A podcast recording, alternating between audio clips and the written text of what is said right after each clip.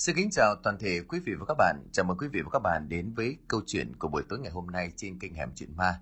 Để chúng ta tiếp tục uh, hành trình uh, của hai thầy trò Thầy Vạn và Triệu trong một uh, sứ vụ mới uh, có tựa đề là Đại sư bắt ma của hai tác giả uh, Nguyễn Ngọc Ngà và Đỗ Quang Dũng. Uh, ngay bây giờ thì chúng tôi mời quý vị và các bạn đến với nội dung tập truyện này qua phần diễn đọc của Đình Soạn.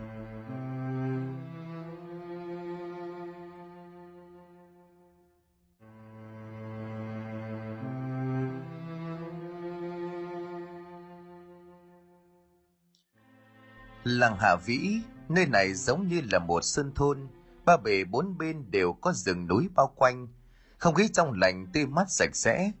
Người dân nơi đây sau cái ngày được thầy thống vạn và đệ tử có pháp danh là Triệu chân Nhân ra tay giải trừ đại họa của tên pháp sư độc ác Ba Hưng thì vô cùng thần tượng hai người.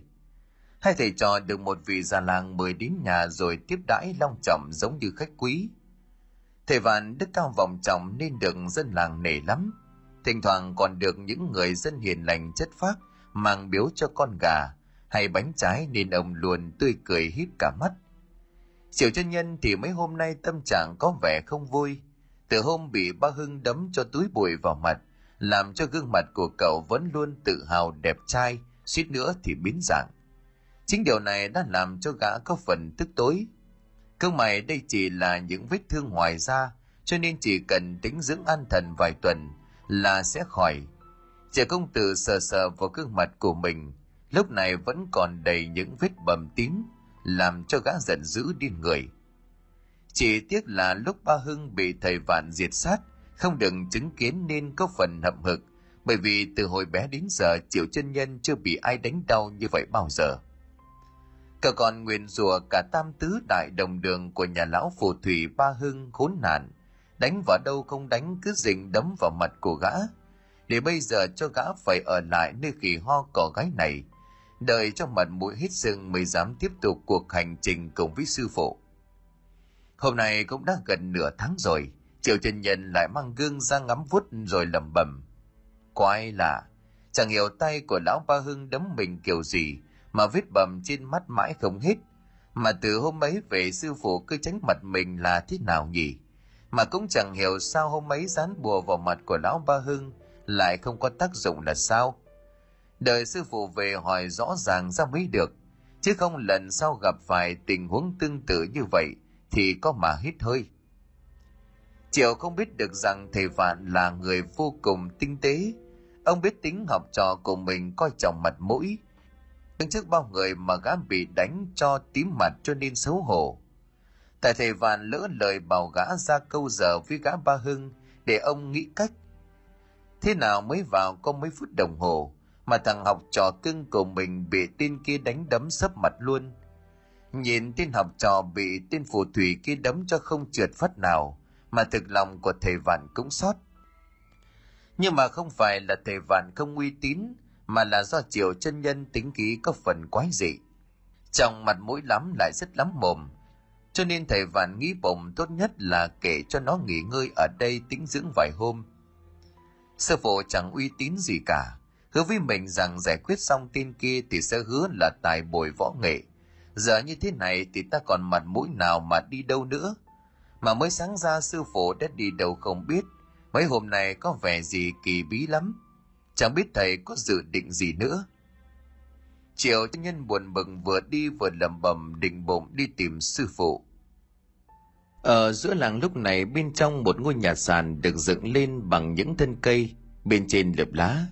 Dưới đống lửa bập bùng, có hai người đang ngồi nói chuyện. Đó là thầy vạn và vị già làng tên là a moi người đàn ông này cũng chạc tuổi thầy vạn, có gương mặt hiền lành chất phác và tương đối dễ gần trên tay của ông ta đang cầm một miếng thịt màu đen, thuận nhìn giống như là châu gác bếp, xé từng miếng bỏ vào chiếc đĩa rồi mời thầy vạn. Mời thầy nếm thử đặc sản của nơi này. Cái món này mà nhắm với rượu thì cứ gọi là ngon tuyệt. Mùa đông rét mướt ngồi bên bếp lửa uống rượu cần thì cuộc đời vui lắm thầy ạ. À. Nói rồi Amoy đưa miếng thịt bò bỏ vào miệng nhai nhồm nhòm. Sau đó lão nhấp một ngụm rượu, vẻ mặt khoan khoái tận hưởng Thầy Vạn thấy vậy thì cũng làm theo, hai người bắt đầu nhâm nhi. Bên ngọn lửa bập bùng a moi dúi một thanh củi vào bếp giữa gian nhà khiến cho đống lửa bùng lên. Trần a moi bảo với thầy vạn sau cái ngày mà lão pháp sư ba hưng bị thầy loại bỏ tôi cảm thấy dân làng mình có sinh khí hơn rất nhiều. Một lần nữa tôi xin thay mặt dân làng hạ vĩ cảm ơn thầy cho ngài rất nhiều thầy vạn xua tay nói bằng giọng khiêm tốn. Ơn huệ gì, đó cũng là trách nhiệm của những người tu luyện đạo pháp như chúng tôi phải làm mà thôi. Không may mắn là thầy trò chúng tôi cũng có chút tài hèn sức mọn, đóng góp chút công sức nhỏ bé của mình, vì mong muốn diệt trừ đi thế lực tà ác hại dân làng. Và lại đặt cương vị có là ai thì cũng vậy mà thôi. Có tài mà không bỏ công sức ra giúp đời thì cái tài ấy ai biết mà công nhận đâu. Giúp đời cũng chính là giúp công đức, phúc phần của mình cao dày hơn mà. Già làng a moi càng thêm ngưỡng mộ thầy vạn hơn, ánh mắt nhìn ông kính nể. Nhưng dường như ông ta vẫn còn điều gì muốn nói, cho nên vẫn cứ ngập ngừng. Thầy vạn đoán được cho nên cất tiếng hỏi. Hôm nay ông bảo ta ra đây chắc còn có việc gì khác nữa phải không? Chắc không phải chỉ có mỗi việc uống rượu thế này chứ. Hàm dâu trắng nhờ cước vì ánh mắt long lanh phản chiếu những tia lửa bập bùng, càng làm cho thầy vạn thêm phần kỳ bí. Thầy liệu việc như thần. À mòi nhấp một ngụm rượu nữa rồi bảo, thầy đi nhiều biết nhiều, nhưng mà thầy đã bao giờ nghe đến ba từ thần giữ của chưa? Thần giữ của? Thầy vạn hỏi lại bằng giọng ngạc nhiên có phải là môn thần giữ cửa giống như trong những câu chuyện truyền miệng xa xưa có thể gọi nó là thần giữ cửa cũng đúng, nhưng mà nó không giống với hai vị thần giám môn mà dân gian lưu truyền thường được dán ở trước cổng nhà. Mà đó là... Già làng A Moi đưa một miếng thịt lên miệng nhai, rồi ngắt quãng, ánh mắt liếc về phía thầy vạn. Có lẽ ông ta muốn thử nghiệm vị đạo sĩ trước mặt này một lần nữa. Mặc dù đã chứng kiến việc ông ra tay diệt trừ hồn ma Pháp Sư Ba Hưng, nhưng mà lần này thì khác, nó liên quan đến lợi ích rất lớn, cho nên ông ta muốn dò xét thật kỹ. Thần giữ của, thần giữ của. Thầy Vạn cương mặt không biểu hiện gì, nhưng trong thâm tâm của ông dường như đang nổi lên từng trận sóng. Bởi vì thần giữ của này là một việc làm vô cùng tàn nhẫn và độc ác. Bởi vì tuy gọi là thần nhưng mà đây chỉ là những hồn ma của những người bị giết hại, bị chết trong đau đớn, sợ hãi tích tụ nên lòng thù hận oán độc mà thôi. Nói đúng hơn là một thủ đoạn vô cùng tàn nhẫn của những kẻ có tâm địa bất lương. Chúng dùng một cô gái bị chôn sống trong hầm mộ miệng ngậm sâm sau một trăm ngày chết đi sẽ thành hồn ma canh giữ kho báu. Bởi vì do số lượng tài sản lớn chôn theo thần dữ của bắt buộc những người có nhu cầu chôn cất phải đặc biệt cẩn thận trong từng khâu lựa chọn và chuẩn bị cho quá trình diễn ra của một buổi lễ cũng như thời gian về sau. Thứ nhất gia chủ phải biết lựa chọn một thầy phù thủy cao tay. Thầy phù thủy này phải am tường về thiên văn, lịch pháp thuật, kinh dịch, thậm chí phải giỏi cả nghề thuốc. Đặc biệt thầy phù thủy phải là một người có gia chủ có thể tin cậy để giao phó số tài sản lớn kể trên. Để thành lập được một hầm mộ giữ của, khi thầy phù thủy đã bắt tay hợp tác với gia chủ, điều đầu tiên họ sẽ cũng phải bàn bạc là tìm một mảnh đất tốt để chôn giấu của. Mảnh đất này phải hợp tuổi với gia chủ và phải có vận chuẩn trong một thời gian tương đối dài. Lẽ nào nơi thâm sâu âm u này là có một kho báu sao? Thể thống vạn suy nghĩ rồi dò hỏi. Ta vốn là đạo sĩ, những chuyện giết người đoạt bảo thì không bao giờ nhúng tay vào đâu. Thế nhưng mà tìm kiếm thì có lẽ là không vấn đề gì. Chẳng nhẽ ở nơi thâm sơn này lại có kẻ nào mang của cải đi chôn giấu với số lượng lớn hay sao? Già làng A Moi thấy thể vạn có vẻ hào hứng thì liền bảo, có chứ. Truyền thuyết và trong gia phả của làng Hạ Vĩ này có ghi chép nói rằng, ngày xưa nơi này có gia đình của nhà lão A từng giàu có lắm, từ vàng bạc đồng đen đá quý trang sức, nhà lão chất như núi, Chính điều này làm cho gia đình của lão ta bị bọn cướp phương Bắc dòm ngó cướp bằng sạch. Cả gia đình của lão A Từng cũng bị chúng ra tay giết hại thi thảm. Của cải của lão ta gây dựng bao năm bị chúng lấy đi chất đầy một xe ngựa, di chuyển về phương Bắc. Nhưng mà có điều do chiến tranh loạn lạc chúng không thể mang về được cho nên mới cất giấu. Tình cờ tôi có được tấm bản đồ, muốn cùng với thầy đi tìm kiếm kho báu này. Tôi và thầy kết hợp tin chắc là nó sẽ về tay chúng ta mà thôi. Bất chợt bên ngoài có tiếng bước chân làm cho già làng Amoy im bặt. Thầy Vạn cũng nhìn ra bên ngoài. Nhận ra người vừa tới là Triệu nên không nói gì, còn già làng Amoy thì có vẻ nghi ngại nhìn thầy Vạn. Không sao, đây là đệ tử của tôi. Việc này có cậu ấy đi cùng tỷ lệ thành công lấy được kho báu lớn hơn rất nhiều. Già làng Amoy không nói gì gật đầu. Triệu chân nhân lúc này nhìn thấy sư phụ và già làng đang ngồi uống rượu, chào hỏi giữ phép lịch sự xong, rồi gã nói với thầy Vạn bằng giọng hờn dỗi. Thầy, thầy bảo với con là thầy đi công chuyện, hóa ra là ngồi uống rượu một mình không rủ con đi. Thầy có biết làm như vậy không uy tín không? Thầy trò với nhau gì mà toàn ăn mảnh một mình? Ta thấy con là người luôn coi trọng mặt mũi, lúc nào cũng tự khen mình đẹp trai, mà lúc này đang bị thương cho nên ta không muốn còn xìm xấu hổ, vì phải đi gặp người khác cho nên ta không có gọi. Nhìn thấy Triệu bước vào nhà sàn, già làng A Moi liền mời gã ngồi xuống. Sẽ cho Triệu một miếng thịt rồi bảo. Ăn đi, thịt này hoang dã nên ngon lắm. Rượu ta cũng ngủ được một thời gian dài, cho nên uống rất đậm vị. Tốt cho kinh mạch. Đoàn già làng nhìn Triệu công tử bảo. Cảm ơn công tử mấy hôm trước đã lấy mặt đỡ đòn giúp dân làng này diệt trừ đại họa. Để công tử phải chịu thiệt thòi nhiều rồi. Kính mời công tử một chén, coi như là ta thay mặt bà con cảm ơn công tử ôi rồi ôi già làng lại còn khách sáo gì chứ rượu là tôi không từ chối đâu con mời sư phụ mời già làng triệu chân nhân nhìn không thấy chén đâu lại chưa bao giờ uống rượu cần vì thật thà cho nên cậu hỏi lại uống rượu này như thế nào ạ à? có phải rót trà chén không già làng hay là cứ như vậy bú như là bú bình À, đúng là đi theo sư phụ bao lâu rồi mà ngươi không học được bản lĩnh. Nói rồi thầy Vạn xoay cho Triệu một chiếc cần làm bằng đọt tre về hướng đệ tử rồi rít lên. Triệu làm theo rít một hơi thật lớn lên cuống họng rồi gã cảm nhận. Nhạt quá, không bằng nút lá chuối quê mình thầy ạ. À. Rượu này con bú thì có khi hết cả vò. Chợt gã nhớ ra liền bảo với hai người. À nãy còn có nghe loáng thoáng hai người nói gì có nhắc đến thần có chữa hay sao ý nhỉ? Sao con vừa vào hai người lại im lặng không nói gì thế? Bộ mặt con không đủ uy tín để biết chuyện sao? Thầy Vạn liền nhắc đồ đệ về việc đi tìm thần giữ của làm cho Triều thấy rất hứng thú, chăm chú lắng nghe. Đến đoạn chia chắc thì già làng Amoy giơ một tay lên tính toán. Nếu như tìm đường thì tôi năm phần, hai thầy trò ông năm phần, đường thì chúng ta mai vào việc luôn. Ôi rồi ôi, già làng tính khôn thế thì có mà chơi một mình đi. Thầy trò chúng tôi hai người, ông có một mình mà tính ăn chia không sòng phẳng. Vậy thì ai chơi? Ít nhất thì cũng phải chia làm ba phần bằng nhau. Chưa gì đã tính toán, cậu nghĩ không có ta thì cậu biết được chỗ chắc. Già làng A Moi nhìn chiều cười cười nói. Thầy Vạn không nói gì bởi hiểu được tính của học trò không bao giờ chấp nhận thiệt thòi, cho nên ông mặc kệ cứ để gã giải quyết. Già làng biết đấy, chúng ta vốn là đạo sĩ, thầy đã dạy ta không cần nhiều tiền, nó chỉ là phù du, là vật ngoại thân, chỉ cần biết đủ là đủ. Nên chúng ta có cần thiết phải tìm kho báu này khác đâu. Có cũng được mà không có cũng chẳng sao.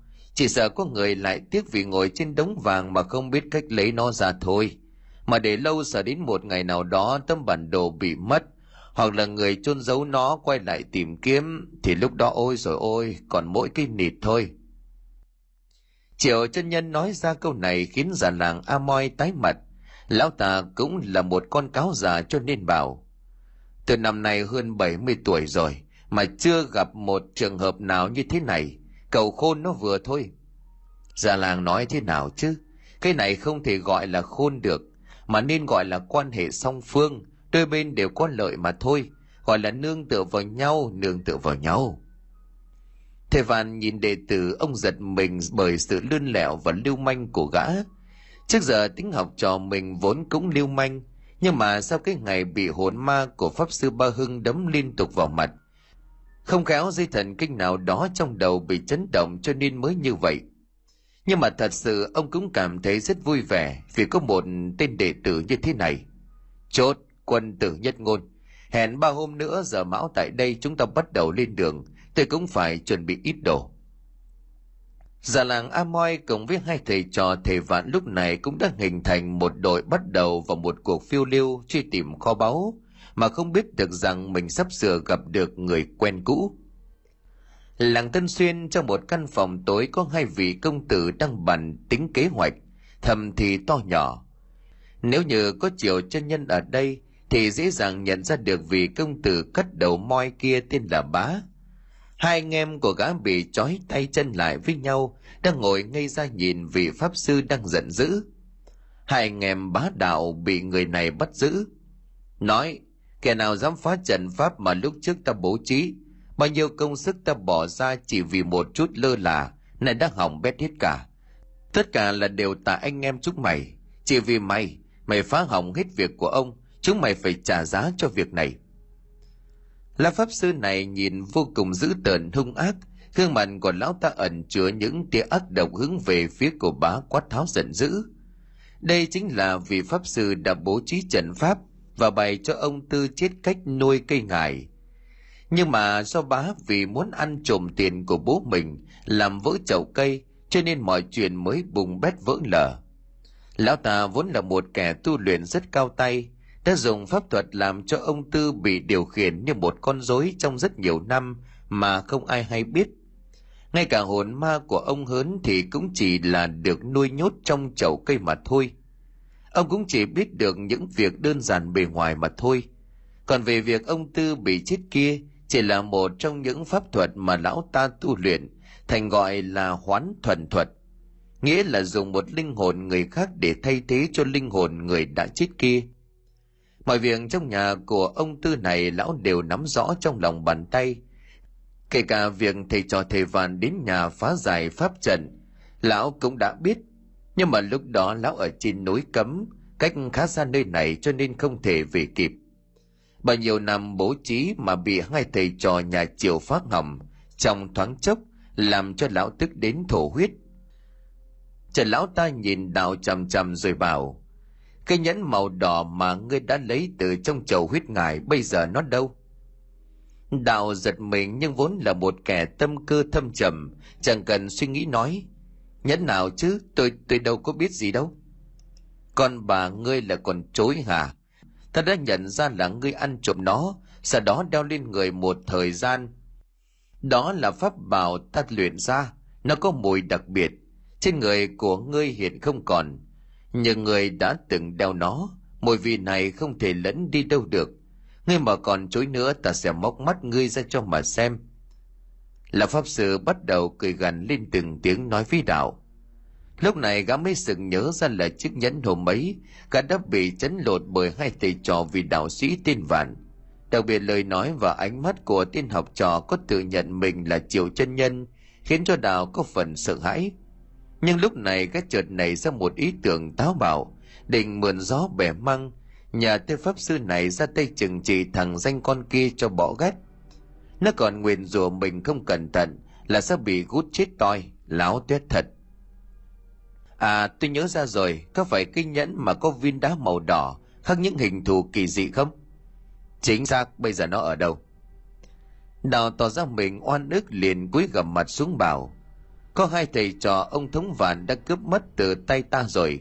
Còn bảo với tôi là cái nhẫn này đẹp nhưng bị ếm, nhưng tôi không tin. Thế mà thằng học trò của ông thống ấy, nó vật tôi ra rồi lột mất.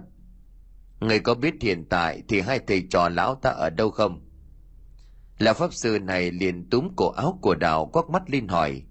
Tôi không rõ, chỉ biết được rằng lão ta đã được mợ lành mời đến làm lễ trừ tà.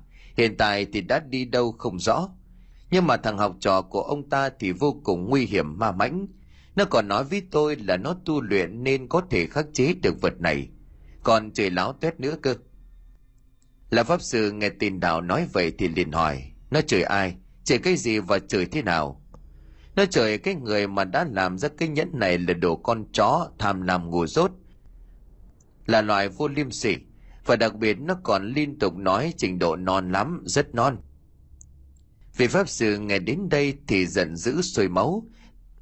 Tạo nghề của lão xưa nay đăng phong tạo cục, được mệnh danh là đại sư chế tác u môn, khoản chế luyện ra mấy thứ đồ chơi như pháp bảo, thì chưa có một kẻ nào dám chê bai là non hay là trình độ kém bao giờ cả.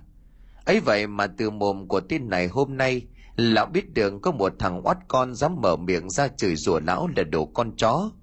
Thằng này bắt đường phải cho nó biết thế nào là lễ độ mới được. Chưa thấy quan tài chưa đổ lề mà, thật là láo lếu. Nhìn thấy vẻ mặt của vị pháp sư tự xưng là ô môn bực tức, đạo tỏ ra mừng lắm, bởi cái khích tướng của mình đã thành công gã tiếp tục nói. Tôi thấy thằng nhãi con ấy nó còn bảo là cái thằng làm ra chiếc nhẫn này là loài không biết gì nữa cơ. Ai đời viên đá đẹp thế kia mà lại dùng nguyên liệu chẳng ra gì để làm mặt nhẫn. Nó bảo là sẽ thuê thợ dùng vàng để đặt nó lên. Nghe đến đây thì ôm môn liền tái mặt suy nghĩ. Con mẹ nó nữa, đã ngu lại còn tỏ ra nguy hiểm. Chiếc giới chỉ này là tâm huyết của lão bao nhiêu năm mới luyện ra được. Giờ mà nó phá hỏng thì chỉ có vứt đi mà thôi. Sau đó thì bèn hỏi. Thế bây giờ ngươi đi cùng với ta ba mặt một lời. Nếu như ngươi nói sai ta sẽ cắt lưỡi của ngươi. Còn nếu như ngươi tìm được gã mà thực sự đúng như vậy, ta sẽ nhận ngươi làm môn đệ. Ta sẽ chuyển cho ngươi y bát của ta. Ô môn này chưa từng có đệ tử nào, nhưng mà ta nhìn ngươi có vẻ người ham học hỏi Cha đầu môn nói vậy làm cho đạo hoàng sợ tay mét mặt mày xua tay. Thôi tôi không đi cùng với ông đâu, tôi còn có việc phải làm. Xưa này những gì ta đã nói thì không bao giờ thay đổi. Chẳng một kẻ nào dám trái lời của ta đâu. Một là ngươi đi theo ta, nhận ta làm sư phụ. Hai là ngươi tự sinh tự diệt ở đây đi.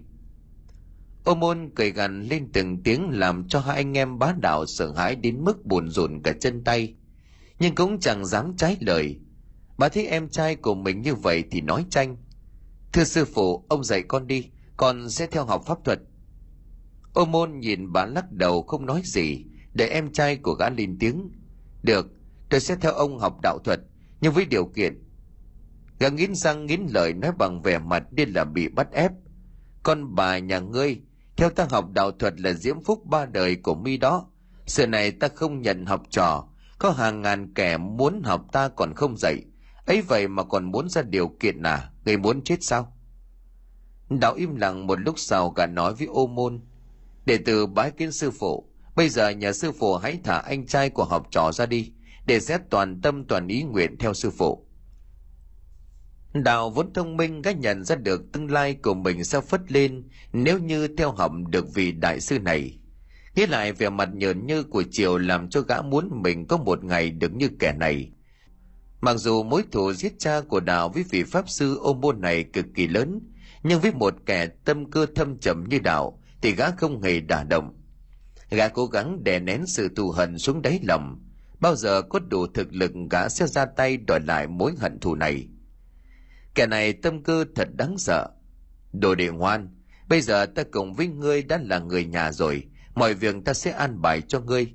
Hiện tại thì nghỉ ngơi đi, ngày mai chúng ta sẽ xuất hành Ngoan như vậy có phải là đáng yêu không nào? Bá thì là một người đơn giản nhưng đạo thì vô cùng nguy hiểm. Một già hai vâng nghe lời răm rắp. Tường lão cười chói cho rồi hai anh em bá đạo bắt đầu quay về nhà chuẩn bị. Ô môn còn dặn tuyệt đối không được nhiều lời nói với ai, tránh mọi chuyện phiền phức không đáng có xảy ra. Việc này chỉ có ba người biết mà thôi. Con đường mòn lên đỉnh núi cấm hôm nay rất đẹp, từng đó hoa tuyết động trên núi đá lởm chởm khiến cho triệu chân nhân nhìn đến ngây hồn gã nhìn đến xuất thần liền xuất khẩu thành thơ núi đá hôm nay đẹp tuyệt vời từng hàng cây nhỏ đứng buông lơi giống bao cô gái trong kỹ viện ngực nở eo thon rất lõm nổi triệu chân nhân mặt tỉnh bơ vừa đi vừa ngâm nga làm cho thầy vạn và vị già làng nghe thấy thì thào to nhỏ Ánh mắt của vị già làng Amoy nhìn thầy Vạn, rồi hướng về cậu học trò của ông rồi bảo. Thằng đồ đệ của thầy hay đi kỹ viện à? Tại sao nó lại nhìn những hàng cây kia mà đọc thơ còn liên tưởng đến những cô nương nhìn những hốc núi đá mà còn có thể so sánh với sự lồi lõm trên cơ thể của họ được thật là khập khiễng quá. Thầy vạn lắc đầu xấu hổ. Tôi cũng không rõ nữa, nó hay có những cái hành động và lời nói quái dị lắm. Ông không thấy hôm dân làng mình còn hóa trang cho nó thành con gái sao?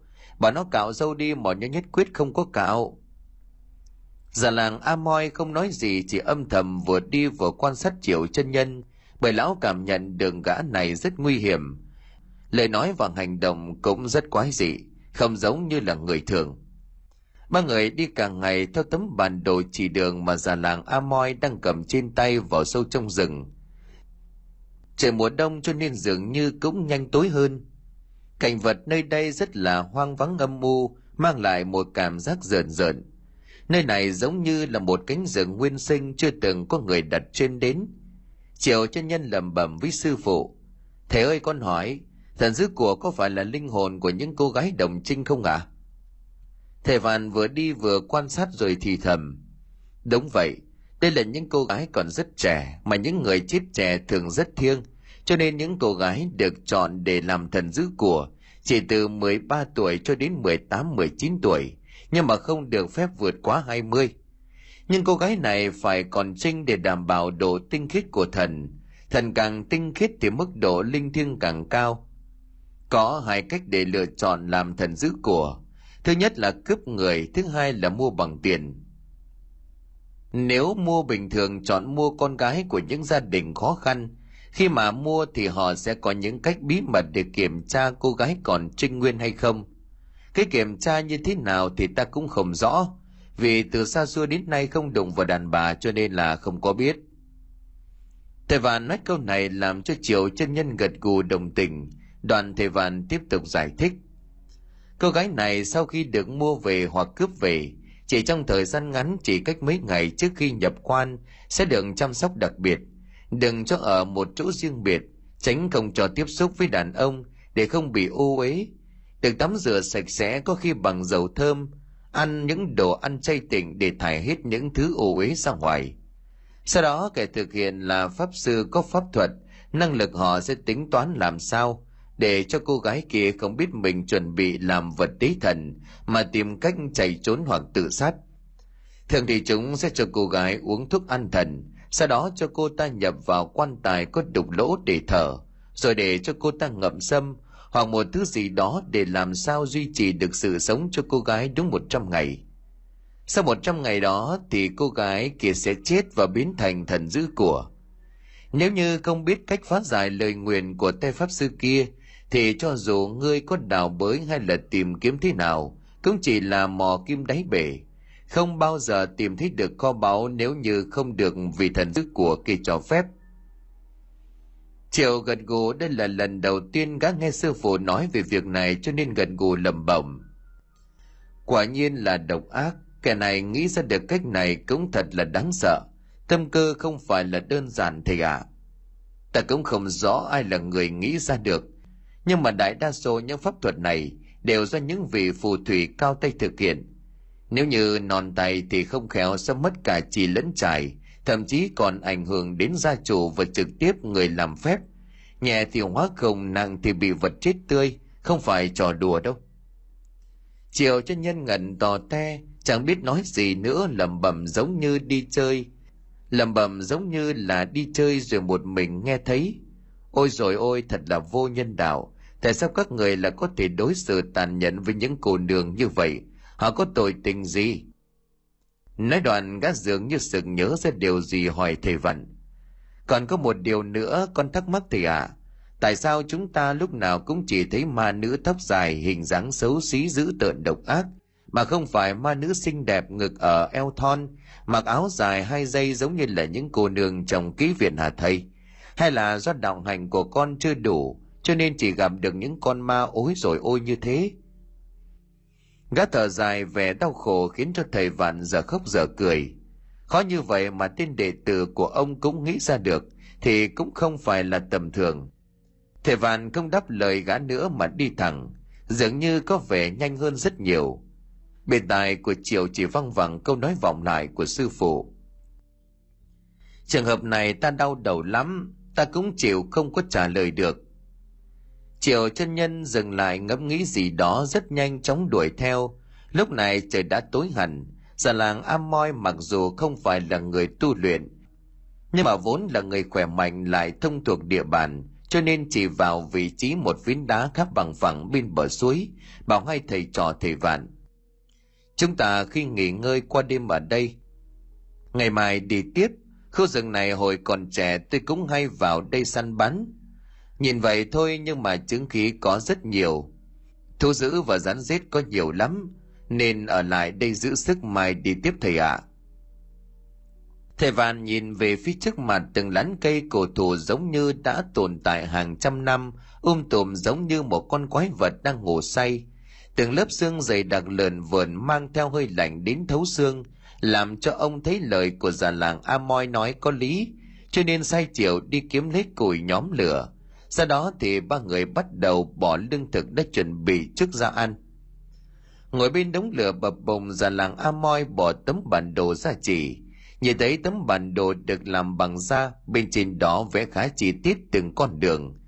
Triệu chú ý thấy có vẽ một ngọn núi được đánh dấu bằng một vết hoa thì khá lớn cho nên hỏi già làng có phải vị trí này là nơi chôn cất kho báu đúng không? Già làng a moi nhìn triệu gật đầu nhưng mà chiều chân nhân chợt nhận ra, trên đó có điểm bất thường. Nếu đi theo chỉ dẫn của tấm bản đồ này thì quãng đường để đến vị trí đánh dấu kia xa hơn rất nhiều. Tại sao lại không đi tắt? Gã chỉ tay vào tấm bản đồ rồi nhìn thầy vạn và già làng mà bảo, đây là nơi ta đang đứng. Nếu mà đi theo đường này thì phải băng qua ngọn núi cao trước mặt kia, còn thấy rất xa. Nhìn ngọn núi trước mặt âm mưu quỷ dị này con cảm thấy có điều gì đó không ổn lắm tại sao ta không đi theo lối này Triệu chân nhân chỉ tay rồi vạch ra một quãng đường nhìn trên bản đồ, nhìn thấy ngắn hơn rất nhiều. Nhưng già làng A Moi bảo, cậu có biết chỗ tay cậu vừa chỉ được mệnh danh là gì không? Ơ, già làng hỏi buồn cười, tôi từ nơi khác đến làm sao mà biết được. Chỉ có điều là nhìn quãng đường này nó ngắn hơn rất nhiều so với quãng đường mà ta dự định qua thanh niên mới lớn có khác sốc nổi, nông cạn lắm, Già làng nhìn Triệu bằng ánh mắt coi thường bảo. Đây được mệnh danh là tử thần xâm lâm. Chưa từng có ai có thể vượt qua được khu rừng này mà trở lại được. Hồi còn trẻ ta cũng từng nhiều lần đi săn, có ý định như cậu muốn vào khu rừng này, bởi vì cánh thợ săn kháo nhau rằng trong đó có một thứ gì đó vô cùng nguy hiểm, hay là bất cứ người nào bước vào cũng bị làm cho thần trí điên đảo một khi bước vào rồi thì dù có đi như thế nào cũng phải quay lại vị trí ban đầu. Chỉ có nước chết mà thôi. Một lần mải mê theo chân của một con hiêu chẳng hiểu sao mà ta bước đến khu rừng này. Nhưng mà đứng ở bên ngoài nhìn vào ta có cảm giác sợ hãi tột độ. Bên trong đó luôn phát ra những tiếng kêu âm mưu quỷ dị, trước khi phát ra từng đợt đen ngòm vô cùng đáng sợ. Đặc biệt là ở nơi đó ta còn nhìn thấy những âm hồn lang thang vất vưởng họ là những người không may lạc vào khu rừng này rồi chết ở đó. Đến khi chết vẫn không thấy lối ra, tốt nhất là không nên đi lối ấy. Già làng a moi nói bằng vẻ mặt sợ hãi, hai tay khua khoáng loạn xả lên, làm cho triều bật cười thành tiếng. Ông quên hai thầy trò tôi chuyên bắt ma sao, ma nữ, ma cả tưng, ma xó ma chơi, tôi còn không sợ sợ gì mấy con ma bị lạc đường chết. Cậu nói dễ nghe lắm đừng có mà mồm điêu nữa đi. Cậu có biết giữa cậu và tấm chiếu mới khác nhau ở điểm nào không? Điểm gì? Ông nói thử xem. Chờ bị già làng a moi nói bằng giọng coi thường cho nên có vẻ hơi cay cú. Đó là chưa từng trải bao giờ. Ôi rồi ôi, sư phụ nghĩ sao về trường hợp này? Chúng ta nên đi theo bản đồ hay là theo đường mà con chỉ. Ta thấy già làng nói đúng đấy. Tốt nhất là nên tránh đi rừng tiếng nước độc ai biết đâu mà lần. Thầy vạn nói bình tĩnh, không mấy quan tâm đến việc này bảo, thôi được rồi, con nghe theo sư phụ, nhưng mà khu rừng trước mắt này con thấy nó không đơn giản như thầy đâu. Con thấy nó không đơn giản đâu thầy ạ. À. trực giác cho con biết nơi này cũng rất ma quái, quỷ dị đấy. Ba người thống nhất sẽ đi theo tấm bản đồ. Mặc dù xa hơn một chút, nhưng nó an toàn bởi lộ trình đã có sẵn còn nếu vượt theo đường kia thì hơi nguy hiểm. Biết đâu vượt qua được từ thần xâm lâm, rồi lại tin một con sông hay thác nước nào đó thì ối rồi ôi hẳn. Quay lại thì cũng giờ mà đi tiếp thì chịu chết, thôi đành vậy. Nửa đêm dưới ánh lửa bập bùng đang chuẩn bị tranh thủ ngủ một giấc, bỗng tay của chiều nghe thấy tiếng động. Giờ một thứ mùi vô cùng quen thuộc đang bay sồng thẳng vào mũi chiều chân nhân mở tròn mắt ra quan sát xung quanh tìm kiếm, nhưng mà bên ngoài vẫn cứ vắng lặng như tờ. Khung cảnh lúc này vô cùng hoang vắng. Thỉnh thoảng có tiếng vườn hú từ ngoài trong cánh rừng rồi vào, vách đá văng vẳng, khiến cho chiều cảm thấy hơi kỳ quái cho nên tỉnh hẳn ngủ. Gà mót vệ sinh liền chạy ra gốc cây gần bờ suối, cởi quần ra rồi bắt đầu đi tiểu. Chợt chiều cảm thấy dùng mình, lần này mũi của chiều khịt khịt lên đánh hơi loạn xạ hướng về một gốc cây đối diện cách gã hơn một mét. Gã nhìn thấy thấp thoáng có bóng người, mặc áo trắng nhìn kỹ ra đây là một cô gái trẻ măng. Gương mặt cũng khá là xinh đẹp, đang nhìn gã chằm chập. thỉnh thoảng đôi mắt của cô gái này liếc nhìn về phía hạ thân của gã. Triệu giật mình nhưng vốn là một kẻ tài cao gan lớn, không vì việc này mà cảm thấy sợ hãi. Cảm giác lúc này của gã là buồn bực, vì bị nhìn lén thì đúng hơn nên cố tình coi như là không phát hiện ra bóng trắng kia. Bắt đầu nín thở lấy đà rồi chế thẳng vận gã đang cầm trên tay, rồi hướng về cái bóng bắt đầu bế khí xả thủy. Dòng nước khá lớn phun mạnh về phía cái cây kia kêu tổ tổ lúc này vẻ mặt của triệu chân nhân vô cùng thỏa mãn rồi lẩm bẩm. Giờ này uống ít nước hay sao mà nước tiểu có vẻ hơi vàng. Được cái nửa đêm nên súng ống khá cứng nên bắn xa. Bình thường toàn bắn hai ba mét hôm nay chắc ít nước cho nên có thể bắn được hơn mét. Sau đó gã còn lấy tay vẩy vẩy thấy đắng kinh bỉ đang cầm trên tay, bộ dáng vô cùng bị ổi. Cái bóng màu trắng kia lập tức biến mất, sau đó lại xuất hiện ở một vị trí khác cách xa. Chẳng ai biết được trên gương mặt của cái bóng này mang theo vật gì đó rất lạ, như xấu hổ, như tức giận. Đây chính là một ma nữ áo trắng nhưng rất xinh đẹp. Con ma này lẩm bẩm, quái lạ ta có cảm giác như tên này biết được sự có mặt của ta, cho nên cố tình trêu chọc hay sao ý nhở. mà cũng không phải, nếu bình thường nhìn thấy thì nó phải sợ hãi hết toán lên chứ. Đằng này nó còn dám tiểu tiền cả vào người ta. Nói xong câu này, con ma nữ xinh đẹp mặc bộ đồ trắng nhìn xuống váy của mình, sau đó thì nhảy ùm xuống suối biến mất. Triệu công tử giả bộ không nhìn thấy gì, lúc này quay lưng bước hiên ngang về chỗ đống lửa coi như không có chuyện gì xảy ra. Nhưng mà trong lòng của gã đang cười thầm. Mà nữ xinh đẹp, vừa hồi sáng nói với sư phụ mà tối nay gặp ngay, mình quả nhiên là người hữu duyên. Bất chợt gã lại người thấy mùi của con ma ban nãy. Lần này thì ở rất gần, có cảm giác như con ma đang quan sát dò xét triệu chân nhân, không bỏ sót bất cứ chỗ nào. Triệu vẫn cố tình giả vờ như không biết gì lẩm bẩm, giọng điệu vô cùng dâm đãng mẹ nó chứ, mấy hôm trước ở làng hạ mình còn sờ ngược một con ma. Dám tưởng nó là ma nữ hóa ra là ma nam xấu xí, lại còn có tên là khớp quỷ. Công nhận sư phụ nói chuẩn thật. Nhìn thấy mà nữ thì phải bóp mạnh chúng mới sợ, để lâu thì chúng nhờn. Nhưng mà thích quái nào sờ vào mà lại có cảm giác giống như sờ mấy cô nương trong ký viện. Rất là thật nói rồi triệu đưa tay lên mũi người vẻ mặt thỏa mãn, nhìn vô cùng lưu manh đáng ghét. Còn mà nữ kia thấy vậy bất chợt lùi lại, nhìn triệu bằng ánh mắt đề phòng. Từ lúc xuất hiện đến giờ, nó vẫn không biết được rằng triệu chân nhân đã nhận ra được sự có mặt của mình cho nên gã cố tình trêu chọc. Lúc này con ma nữ xinh đẹp kia bắt đầu cảm thấy tức giận nói vì công tử này nhìn khôi ngô hào hoa như vậy mà sao hành động lời nói lại thô lỗ? Hùng dữ bị ổi như vậy chứ thật đúng là không thể nhìn mặt mà bắt được tính cách đồ lưu manh vô sỉ đáng ghét mà có lẽ con ma này không biết được rằng Triệu chân nhân có thể nhìn thấy mình cho nên nói rất lớn. Triệu chân nhân lúc này dưới một thanh cồi vào trong đống lửa, khi nó phát ra những âm thanh tí tách, làm bộ làm tịch đưa tay lên che miệng ngáp, rồi tự lẩm bẩm một mình. Ta vốn đẹp trai hào hoa phong nhã, nhưng mà chỉ thích người thôi. Nhưng mà đợt trước nói chuyện với thằng tiểu đệ, nó nói là nó chỉ thích ma nữ ngực to. Con ma nữ xinh đẹp mà còn trẻ thì nó sẵn sàng hiến cả tấm thân chịu càng nhiều cây đắng lưu luyến của nó cho. Tiếc là người thì làm sao có thể phù hợp với ma được. Đúng là khẩu vị của thằng cu em kia ăn mặn quá.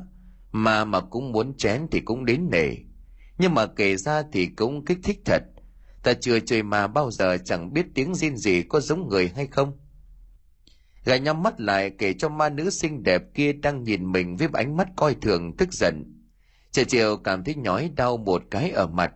Giờ vào mặt thì bỗng nhiên các cảm thấy dường như chỗ bị đánh hôm nọ vẫn còn sưng. Hiện tại giống như ai vừa tắt gã một cái thật mạnh. Gã vùng dậy mà quát. Kẻ nào nửa đêm nửa hôm thấy bổn thiếu gia đẹp trai phong độ muốn sàm sỡ. Nhưng mà nhìn quanh không có ai, bằng vẻ mặt ngạc nhiên tột độ chiều chân nhân lẩm bẩm. Đến cỏ cây cũng ghen tị trước vẻ đẹp trai của ta hay sao? cho đáng đời cái đồ lưu manh vô sỉ dám có những hành động lỗ mãng với bản cô nương nhìn vào mặt ngạc nhiên của ngươi kìa a à, hi hi đổ ngốc gương mặt của hồn ma xinh đẹp này cười thật tươi mang theo sự vui vẻ mà từ lúc chết đến nay hồn ma chưa từng có được triệu chân nhân giả bộ gương mặt diễn cứ như thật làm cho hồn ma này vẫn cứ nghĩ hắn không biết mình đang hiện diện ở đây Bạn ấy hồn ma này tắt được triệu công tử một cái vào mặt, cho nên ấy làm thú vị lắm. Bởi từ xưa đến nay cô ở trong khu rừng này cực kỳ vắng vẻ nên ít tiếp xúc với ai. Từ đầu xuất hiện một kẻ ối rồi ôi ngờ nghịch lại khá đẹp trai, cho nên hồn ma này muốn chọc ghẹo. Với lại lúc nãy chót nhìn thấy gã đi vệ sinh, đã cố tình và xấu hổ không muốn nhìn, thấy cái thứ đồ chơi gớm ghiếc của gã, ấy vậy mà tên kia lại còn cố tình làm cho cô nương này bẩn hết quần áo. Nghĩ đến đây hồn ma xinh đẹp này bất giác khuôn mặt đỏ lửng lên nhìn vô cùng kiều mị thầm nghĩ.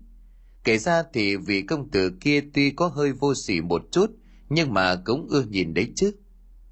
Đoàn hồn ma này tiến lại gần chiều chân nhân lúc này gã đã lăn ra đất hơi thở phập phồng giống như đã ngủ say từ lúc nào rồi đồ háo sắc ta chưa nói hết câu thì bỗng nhiên con ma này dường như nghĩ ngợi đến điều gì đó, ngay lập tức biến mất. Thú không quên tặng lại cho Triệu chân nhân một cái tát vào mặt kêu rõ to. Triệu bật dậy nhìn hướng con ma biến mất lẩm bẩm. Mà nữ này nhìn ngon thật. Nghe thấy điều cười đều già của đệ tử làm cho thầy vạn và già làng Amoy cả hai choàng tỉnh dậy. Nhìn thấy Triệu đưa tay xoa má rồi cười một mình thì a moi già làng hỏi thầy vạn nó bị sao thế nhỉ? Nửa đêm tự nhiên cười một mình hay là nó bị ma rừng nó ốp? Thầy Vạn lắc đầu bảo, nhà tôi ba đời bắt ma, ma nào ốp được hão huyền. Chẳng qua là nhìn nó cười ngây ngô thế kia, chắc là nằm mê thích cô nương nào đó. Giờ làng A Moi chớp miệng khẽ thì thào. Nhìn mặt vì công tử đê tiền thế kia thì tôi khả nghi lắm thầy ạ. À. Đúng là ối rồi ôi thật sự. Thôi ngủ đi thầy ạ, à. mai chúng ta xuất thành sớm để cậu ta canh chừng thu giữ một mình thế kia sợ mai gã ý kiến gì không thầy đoàn già làng nhìn sang phía của chiều chân nhân đang ngồi bên bếp lửa lúc này vỗ mũi đồm đột cất tiếng hỏi thầy vạn yên tâm đi già làng chiều là người tôi có thể tin tưởng nhất và cũng là người thân duy nhất trên cõi đời này của tôi. Mặc dù nhăn nhăn nhở nhở nhưng mà rất uy tín và cực kỳ tình cảm. Không phải hàng tiểu nhân để ý điều nhỏ mọn ấy đâu ông đừng lo. Thầy Vàn nhìn học trò bằng ánh mắt hết sức yêu chiều, sau đó hai người quay vào bên trong căn lều mới được dừng tạm bỡ ban chiều. Có hai người cưỡi trên chiếc xe ngựa nhìn vô cùng đẹp mắt, đặc biệt là hai con ngựa nhìn vô cùng to lớn thuần tuấn. Nếu có chiều chân nhân ở đây, thì gã tha hồ ghen tị bởi vì gã theo sư phụ rất lâu rồi, mà thầy Vạn không chịu đầu tư cho gã giống như gã thanh niên tên đạo đang ngồi đối diện với vị pháp sư tên ô môn. Lúc này cả hai cũng đã đến được bề rừng nhưng đến nơi đây thì đường quá khó đi cho nên lão pháp sư bảo với đạo người xuống ngựa đi. Đoạn đường phía trước mặt hiểm trở xe ngựa không thể đi được chúng ta sẽ đi theo lối tắt kia. Nói rồi, lão liền chỉ tay về phía trước. Đào ngay lập tức nhảy xuống xe. Có mấy ngày ngồi xe ngựa liên tục, khiến cho gã cảm thấy ê ẩm hết cả người. Xuống xe, gã nhìn xung quanh rồi hỏi sư phụ của mình. Thưa thầy, bây giờ chúng ta đi đâu à có phải là băng qua khu rừng kia không? Thầy tìm kiếm gì ạ? à? Vốn là một kẻ thông minh, đạo liếc nhìn pháp sư ô môn đang cầm trên tay một tấm bản đồ bằng da nhưng mà các vị trí trên tấm bản đồ này giống hệt với tấm bản đồ mà già làng Amoy đang nắm giữ. Ô môn không đáp lời ngay mà chỉ khẽ gật đầu. Lão đàng quan sát thật kỹ tấm bản đồ đang cầm trên tay. Một lúc lâu sau thì nói với gã. Ta đi theo lộ trình này cũng đã gần nửa tháng. Chỉ cần băng qua một cánh rừng này là tới được vị trí ta cần tìm. Việc của ngươi là cứ im lặng theo ta mà thôi. Đừng có hỏi nhiều có những việc chỉ cần biết là đủ rồi hãy nhớ khôn cũng chết giải cũng chết, chỉ có biết là sống đào thấy mặt gã hiểu được lời nói của gã pháp sư ô môn này đang cố ý đe dọa gã thật lòng thì giữa hai kẻ này gọi là thầy trò, nhưng mà mỗi người đều mang một mục đích riêng mà thôi cả nào cũng đều nham hiểm như nhau.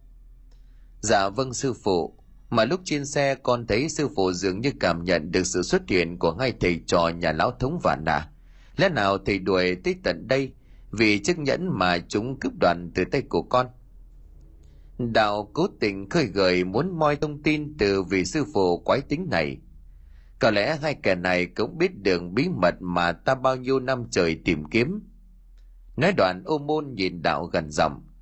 Cũng tại ngươi chứng nhận đó chính là, nhưng sự nhớ ra điều gì lão liền dừng lại không nói nữa. Đạo như là rơi vào trầm tư, hai tay chắp sau lưng bình thản nhìn về phía trước. Vốn là một kẻ nham hiểm gã nghĩ bụng. Chiếc nhẫn kia chắc chắn là có liên quan đến tấm bản đồ mà ông cầm trên tay. Có thể nó liên quan đến một thứ quan trọng lắm, cho nên thái độ của lão ta mới vồn vã như vậy lẽ nào là kho báu hay là bí tịch công pháp gì đó Vốn đồng nhiều sách lại thông minh cho nên đạo đã suy luận ra được vấn đề ngay. Chỉ có điều gã lúc này cũng chưa thể làm được gì. Âm thầm chờ đợi cơ hội mà thôi. Để xem rốt cuộc lão ta tìm kiếm thứ gì, ta mong cho ngay thầy trò lão thống vạn đập chết mẹ lão già này đi. Mối thù làm hại cha của đạo vẫn luôn khắc cốt ghi tâm, chỉ là gã không muốn bộc lộ ra bên ngoài mà thôi.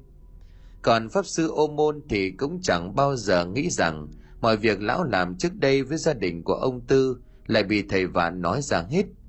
Lão vẫn đinh ninh rằng gia đình này không có ai có thể phát hiện ra mưu sâu kế hiểm này được. Sau gần một ngày mò mẫm trong khu rừng âm u kỳ quái mà vẫn không tìm ra được lối ra, đã đi vòng lại hai lần đều quay lại vị trí cũ, làm cho ba người thầy vạn già làng a moi và triệu chân nhân cảm thấy quái dị triệu trần nhân nhìn già làng trách móc Tôi đã bảo mà, đi theo đường tôi chỉ là có phải nhanh hơn không? Bây giờ thì lạc đường rồi, bây giờ ông đã thấy hài lòng chưa? Thế mà kêu uy tín đúng là ôi rồi ôi thật. Thôi được rồi, đừng có hậm hực như thế. Tôi sai rồi tôi xin lỗi được chưa? Ghê không ghê không? Già làng xin lỗi thì cũng phải có thành thực chút chứ. Ông có thể bỏ đi chứ được chưa cũng được mà. Làm như thầy trò tôi làm gì có lỗi với ông không bằng.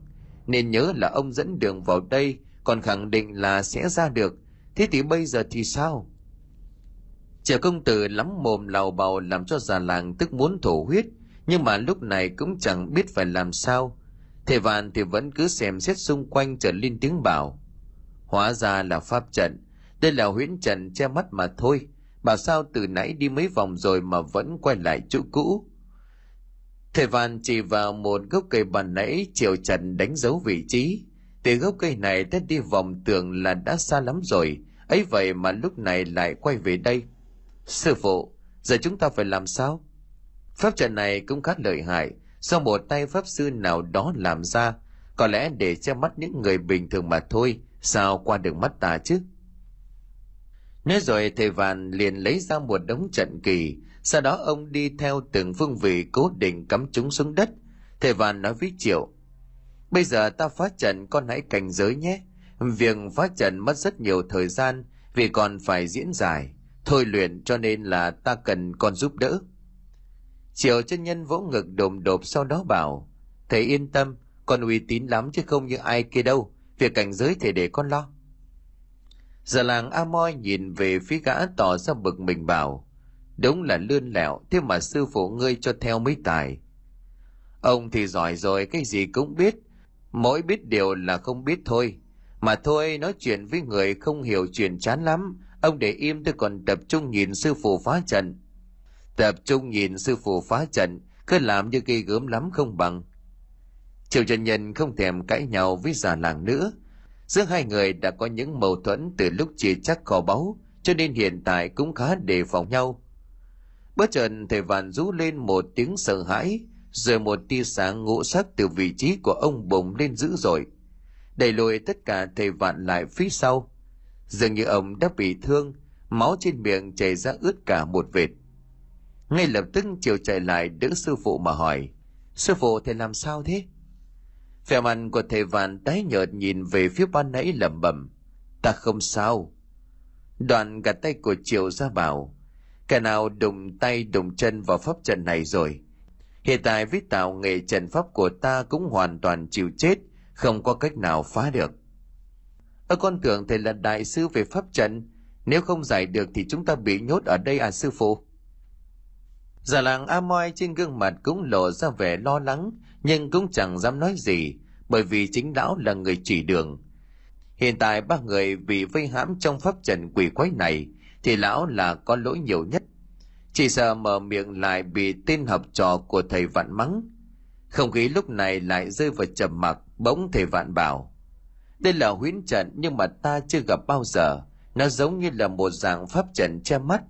Nhưng mà ta không hiểu tại sao nó lại có khả năng công kích. Hay là do pháp lực ta không đủ mạnh. Cũng không phải. Bạn ấy rõ ràng là nhìn thấy được mắt trận nhưng mà khi vừa chạm vào một cái thì nó tự động chạy trốn. Lạ thật. Trần là tĩnh pháp là động. Vậy tự nhiên nó có thể du chuyển thay đổi vị trí mà không có người tác động vào. Thì kể ra cũng khó hiểu. Chiều chiều khịt khịt mũi các cảm nhận được có mùi quen thuộc đang tiến lại gần mình. Thầy thống vạn thì dường như cũng thấy điều gì đó khác thường, liền quay mặt về phía sau, nhìn chằm chằm vào một chỗ, nhưng lúc này vị trí này chẳng có gì khác lạ, chỉ có một bụi cây rậm rạp mà thôi. Thầy Vạn liền tiến lại gần chiều cũng cẩn thận bước theo. Chiều cũng cẩn thận bước theo sư phụ để đề phòng. Bất ngờ từ bụi cây bay lên một con chim màu đen to lớn dị thường, kêu lên những tiếng quái dị, làm cho ba người giật mình đánh thót. Nơi này cổ quái thật. Thầy Vạn lầm bầm ngồi xuống lấy trong người ra một viên thuốc màu đen rồi bỏ vào trong miệng. Nhắm mắt điều tức, già làng a moi tiến lại gần thì thào với triệu công tử. Có chuyện gì thế công tử? Lẽ nào nơi này có yêu quái? Triệu trần nhân không đáp lời mà giả bộ nhìn chằm chằm vào phía sau lão, bộ dáng run sợ lắp bắp bảo, tha cho ông ta, tha cho ông ấy đi, đừng có bắt linh hồn của lão ta. Ông ta không phải là người xấu đâu, dương số vẫn chưa tận, đừng làm gì lão. Nói rồi triệu chân nhân rút ra một lá bùa khu khoáng loạn xạ. Điều này làm cho già làng Amoy sợ tái mặt, vội vàng nhìn quanh. Chẳng có ai cả cho nên càng sợ hãi nữa. Luôn miệng kêu lớn, giọng nói cũng có phần run rẩy. Đừng làm hại tôi. Công tử xin cầu nói với người ta tha cho tôi. Tôi chưa muốn chết. Điều bộ của già làng là vô cùng hoảng loạn. Lúc này trên một ngọn cây gần đó, có một cô gái bận đồ màu trắng đang nhìn xuống dưới với ánh mắt tỏ ra ngạc nhiên thì thào. Vì công tử kia thật là thú vị, tự nhiên lại dọa dẫm bông già kia cái gì không biết. Nơi này làm gì có ai ngoài cậu ta đâu mà còn làm bộ tịch như thế. Cái gì mà tha cho ông ta, tha cho ông ấy đi, đừng có bất linh hồn của lão ta. Ông ta không phải là người xấu đâu, dường số chưa tận đừng làm gì lão, thật đáng xấu hổ triệu Trần Nhân đã sớm phát hiện ra con ma nữ xinh đẹp hôm trước, lúc này đã có mặt ở đây. Chỉ có điều gã cố tình là đi coi như không biết gì, cũng chẳng biết triệu Công Tử muốn làm gì nữa. Còn mà nữ xinh đẹp kia nhìn về phía thầy vạn ánh mắt tỏ ra sợ hãi, bởi trên người của ông lúc này đang tỏa ra từng đợt hào quang bao phủ cơ thể. Bạn ấy chính là vị pháp sư này đã ra tay phá bỏ được một phần trận pháp Pháp trận này cũng là thứ đắc cầm chân giam giữ hồn ma này bao nhiêu năm qua, khiến cho ả à không đi khỏi được khu rừng này quá xa. Nếu như có thể nhờ được ông ta thì tốt biết bao, ta chính thức có thể thoát khỏi pháp trận kỳ quái này. nhưng mà làm sao có thể nhờ được lão ta đây là một vị đạo sĩ trên người của ông ta có đầy những thứ có thể áp chế được ta không may mà bị lão ta phát hiện bắt đường thì có lẽ bị hồn phi phách tán mất điều này ta không muốn tẹo nào. Nhưng khi ánh mắt của cô ta nhìn về phía của triệu chân nhân, thì có điều gì đó khác lạ, rất khó diễn tả bằng lời. Lúc này triệu công tử đang nhìn ra làng a moi mà bảo, tôi vừa nhờ quan hệ với quân triều đình nên đuổi được mấy con ma định bắt ông đi. Mày cho ông đấy, gặp người khác thì hôm nay ông chỉ có mà chết. Già làng bán tín bán nghi nhưng nhìn thầy vạn lúc này đang bị thương ngồi điều tức xung quanh chứng khí âm u, lại thêm cái pháp trận đang vây nhốt ba người, cho nên lão cũng chẳng dám nói gì cả, lẩm bẩm. Cảm ơn công tử, may nhờ có công tử không có thì tôi chẳng biết phải làm như thế nào. Thôi ơn huệ gì chứ, chúng ta là đồng đội nên cần phải có sự giúp đỡ lẫn nhau. Ông không sao là may mắn lắm rồi. Cũng may là vị quan triều đình kia tôi biết, lại hay được tôi mời đi uống rượu, cho nên tha cho ông đấy hôm nay họ đạt chỉ tiêu rồi cho nên không cần mạng của ông đâu. Triệu công tử bắt đầu bao hoa khua tay múa chân loạn xạ. Thú vị thật vì công tử này hài hước và vui tính thật, chỉ có điều hơi vô sỉ một chút. Cứ nhìn kỹ là ta cũng thấy rất được. Gương mặt của con ma nghĩ đến điều gì đó cảm thấy xấu hổ cho nên khẽ cười lấy tay che mặt.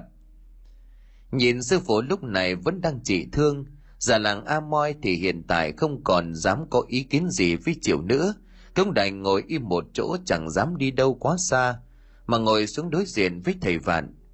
Trời đã gần tối chiều phát hiện con ma kia vẫn còn đang ngồi vắt vẻo trên cành cây, ánh mắt mơ màng. Triệu công tử tiến lại phía cái cây đó rồi ngồi xuống. Vừa ngồi xuống tay của gã vảnh nên nghe ngóng, bởi vì gã biết chắc chắn là con ma xinh đẹp kia đang nhìn gã chăm chú với lại khả năng của triệu chân nhân cũng không phải là tầm thường. Khá nhận ra được con ma này trên người không có chút sát khí nào với mình, thậm chí là còn có chút thiện cảm, cho nên mới dám chọc ghẹo. Ở hồn ma nữ xinh đẹp này lại mang cho gã cảm giác vô cùng thích thú. Gã thích giả chết bắt quả, nên vẫn cứ giả vờ như không nhìn thấy. Bỗng nhiên gã nghe thấy mà nữ xinh đẹp cất tiếng hát, một bài hát lạ hoắc có giai điệu mới mẻ mà gã chưa từng nghe thấy ai hát bao giờ. Tiết tấu cũng vô cùng dễ nghe, mà theo như triệu chân nhân đánh giá thì vô cùng hay. Giọng hát ngọt ngào dường như là mang lại cho gã cảm xúc tột độ. Phận là con gái chưa một lần yêu ai, nhìn về tương lai mà thấy như sông rộng đường dài. Cảnh nhà neo đơn bởi em chưa lớn, chiếu đôi vai gánh nhọc nhằn thầy mẹ thương em nhờ tìm người xe duyên, thầm cầu mong em đầu bến trong cho yên một bóng thuyền. Triệu công tử nghe hồn ma này hát mà sờn cả da gà. Chưa bao giờ gã nghe một ca khúc nào có giai điệu mới lạ và dễ nghe như vậy. Khác hoàn toàn với những ca khúc mà gã từng nghe. Theo như cách hiểu của gã thì bài hát này giống như là một lời tự sự của một gã thiếu niên mang trong mình nhiều tâm sự ai hát mà hay thế? Gấp hàng tỷ lần những cô nương trong ký viện. Giọng hát ngọt ngào tròn vành rõ chữ, lại thêm nhiều cảm xúc trong đó. Đúng là một siêu phẩm.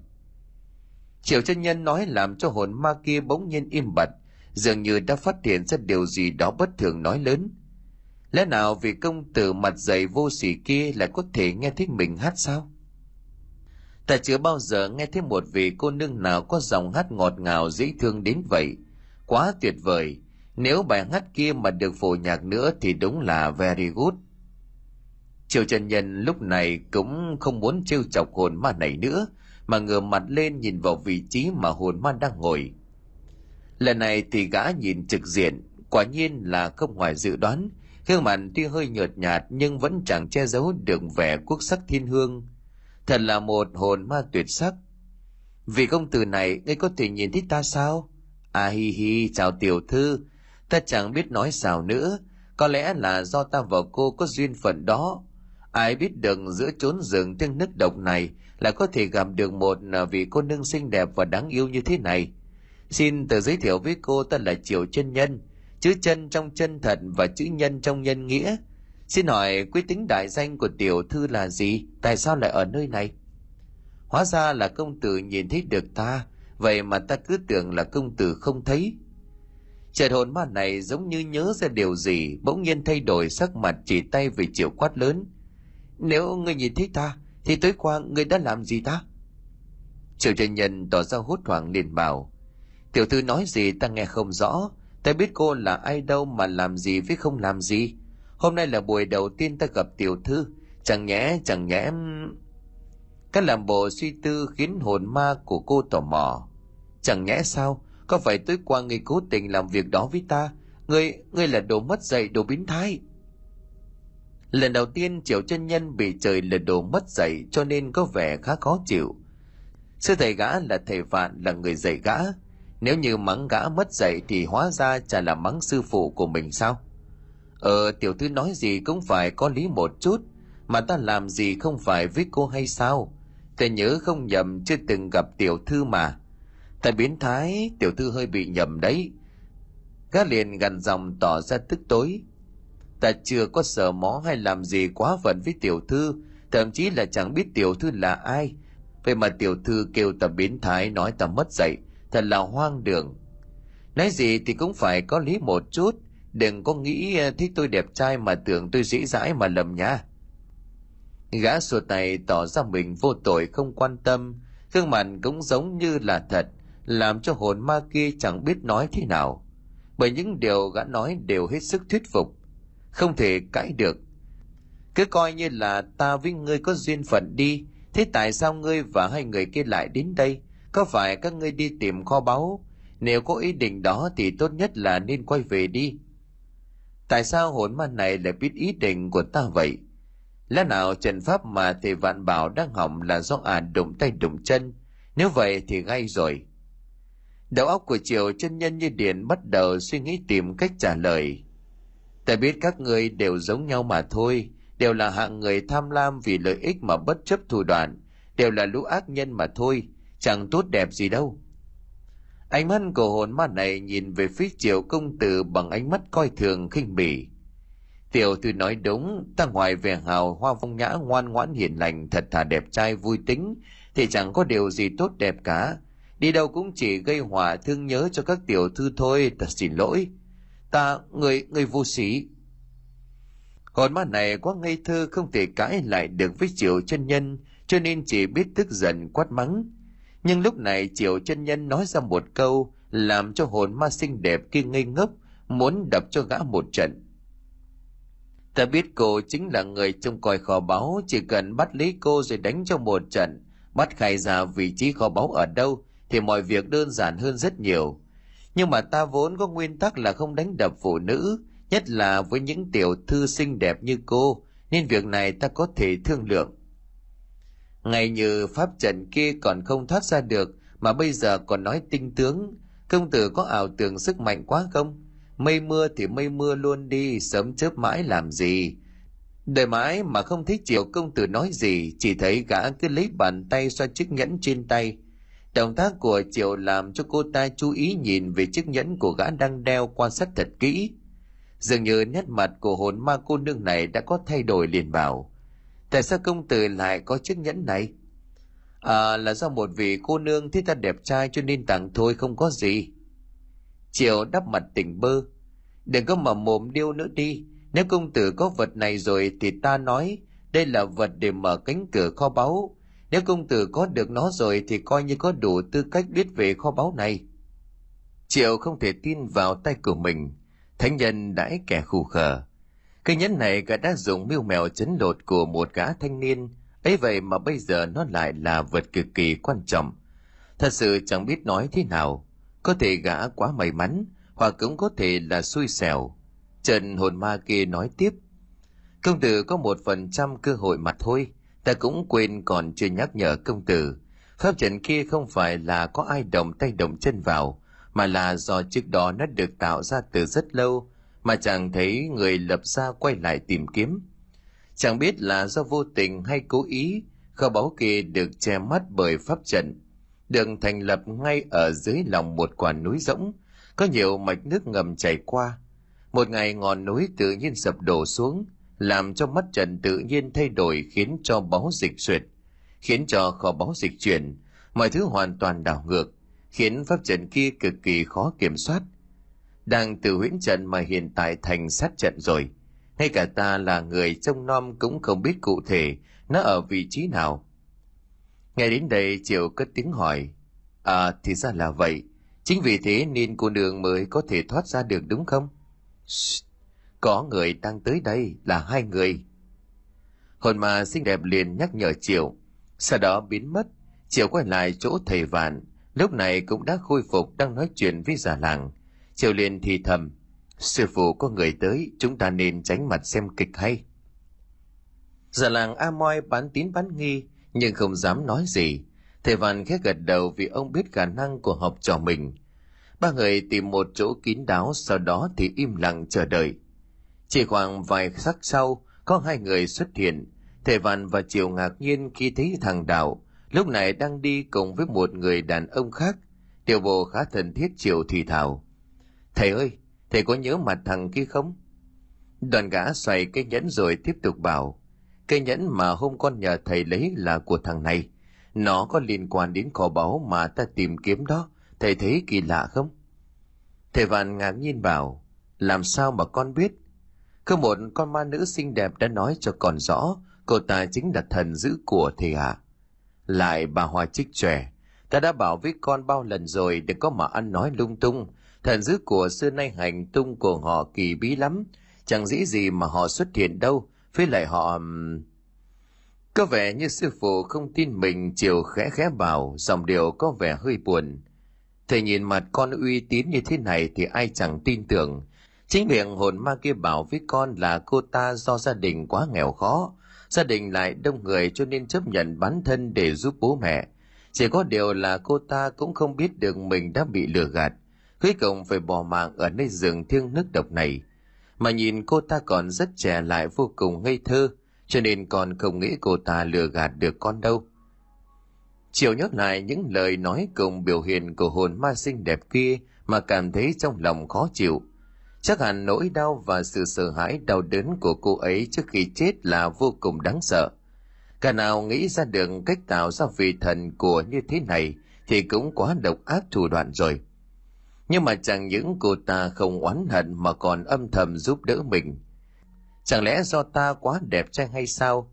Chiều lầm bầm khiến cho thầy vạn chẳng biết phải làm sao với gã, đành im lặng nhìn ra bên ngoài chờ đợi hai kẻ vừa mới đến pháp sư ô môn quan sát xung quanh rồi nói với gã đệ tử mới thu nhận của mình. Ta cảm giác ở nơi đây có gì đó bất thường, hãy cẩn thận chú ý xung quanh. Thế gì là cũng đừng động tay động chân, cẩn thận không thừa đâu. Đào gật đầu im lặng đi theo sư phụ không nói gì, chỉ thỉnh thoảng nhìn ngang dòng ánh mắt tò mò. Gã vốn là một tin công tử mặc dù đọc nhiều sách, nhưng đó là lý thuyết chưa được thực tế đi xa bao giờ hiện tại thì lúc này đang được mở rộng tầm mắt. Giờ các ngươi sẽ phải quay lại vị trí này mà thôi. Ta còn không phá được pháp trận này thì còn lâu các người mới làm được. Thầy văn nhìn kẻ mới xuất hiện nói thì thào, thầy ơi, con có cách thoát ra khỏi nơi này. Chỉ có điều là kho báu kia hiện tại là không tìm ra được. Hồn ma kia nói với con như thế. Đoàn triều thuật lại nguyên văn những lời thần dữ của đã nói với gã cho thầy vạn gã tiếp tục thở dài thườn thượt. Giá như cô ta chưa chết thì con sẽ thầy vạn có một cái vào đầu đệ tử cười bảo, đồ ngốc, thứ suy đổi đạo đức nhà ngươi.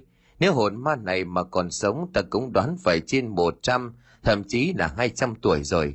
Con sẽ làm sao? Con sẽ gọi người ta là cụ hay là kỵ? Triệu công tử mới sực nhớ ra điều này đỏ mặt xấu hổ bởi vì trước đó gã đã có những hành vi không đứng đắn trêu đùa hồn ma này quá đáng.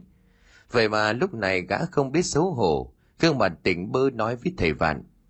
Còn thấy xinh đẹp dã man thầy hạ lại dễ thương nữa. Thầy vạn nhìn gã giống như là một tin biến thái, sau đó quay mặt về phía già làng Amoy đang ở gần đó rồi bảo, chúng ta với kho báu kia không có duyên rồi, bây giờ quay về thôi, đệ tử của tôi có cách đưa chúng ta ra ngoài ông tin lời cậu ta.